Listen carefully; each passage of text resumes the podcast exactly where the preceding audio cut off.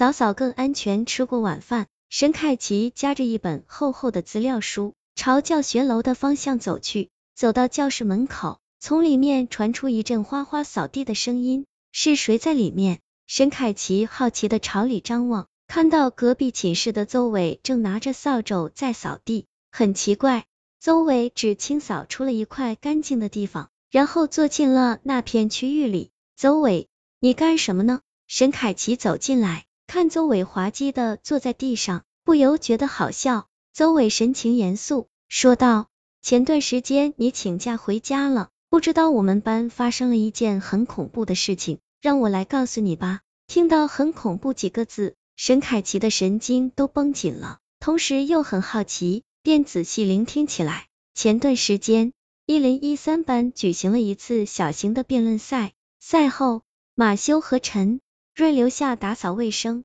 可是第二天马修却莫名其妙的死了，死状极其恐怖，就好像被人五马分尸了一样，尸体碎块散落，得到处都是。血把教室的地面都染成了红色，而和他一起的陈瑞却没死，但是也没好不到哪里去，他被吓疯了，到现在还在医院躺着呢。据和陈瑞关系比较好的人说，陈瑞经常念叨，杀死马修的不是人，而是鬼。陈瑞那晚之所以能侥幸逃过一劫，是因为他比马修勤快，清扫出了一片干净的区域。那鬼出现时。陈瑞被吓得一屁股跌坐在了清扫干净的那片区域里，那鬼便没有杀他，谁也不知道那鬼为什么会出现在这里，为什么要杀死马修，为什么用扫帚清扫出一片干净的区域，那鬼就不敢靠近了。但从那以后，学校里便有了一个传言，一定要用扫帚清扫出一片干净的区域，待在里面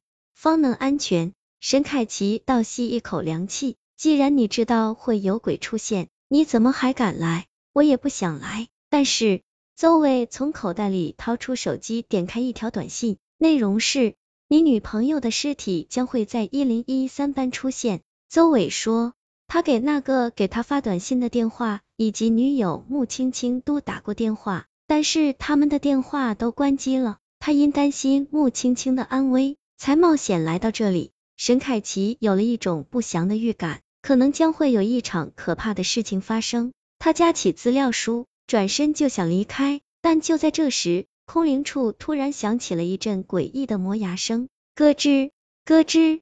沈凯琪忍不住打了一个激灵，一下子跳进了邹伟的圈里，身子剧烈的颤抖起来。不，不会有事的。邹伟很想给自己打气，可双腿却不争气的颤抖了起来。他看距离他不远处的桌子底下有一颗诡异的人头，双眼瞪得圆圆的，散发着幽幽的绿光，脸色苍白如纸，嘴角还挂着血渍。一只惨白的人手从桌子底下伸了出来，手里还抓着一颗血淋淋的猫头。鬼是鬼，沈凯琪也看见那颗人头了，顿时吓得冷汗直流。邹伟没空儿安慰他，他更担心女友穆青青的安危。喂。我女朋友呢？那鬼从桌子底下爬出来，慢慢向他们靠近，每向前一下，他的指甲都会从地面上划过，发出刺耳的声音。那鬼渐渐逼近圈子，沈凯琪和邹伟吓得抱作一团。看样子，那鬼根本就不怕这个保护圈。进了，进了，怎么办？沈凯琪的心都快从嘴巴里跳出来了。突然，他的身子被人猛地撞了一下。竟将他撞得飞出了保护圈，不偏不倚跌在了那个鬼的面前。附近有人，那鬼张着血盆大口朝沈凯琪扑来。千钧一发之际，沈凯琪只觉得双脚被人用力一拉，正好将他拖进了保护圈里。而拉他的人正是邹伟。原来刚才陈凯琪背对着邹伟，没有发现又有一个鬼出现了。邹伟正是看到那个鬼的样子，才吓得猛地后退了两步。没想到将沈凯琪挤了出去，但好在只是有惊无险。此刻，沈凯琪也看清了后来的鬼的样子。这个鬼浑身缠满胶带，像个木乃伊一样，只有一双爆突出眼眶的眼球露在外面，带着冷冷的杀气。这个鬼，赫然就是死去的马修。马修，我们和你无冤无仇，你为什么要害我们？沈凯琪愤愤不平的问。马修没有回答他的问题，只是发出咯咯的一阵冷笑声，让人觉得毛骨悚然。沈凯琪急得额头上直冒冷汗，但什么办法也没有。正当两个人手足无措时，马修和那个鬼魂竟然齐齐转头朝教室的门口看去，门口什么也没有，却从外面传来了一阵诡异的脚步声。紧接着，马修和那个鬼一起追了出去。这是怎么回事？两个人都是一头雾水。但很快，邹伟就发现了问题的根源。邹伟的手机无意间打开了蓝牙搜索功能，此刻他的手机上显示着搜索到了可用设备。而那个设备的名称竟然是穆青青的，邹伟想也没想就追了出去。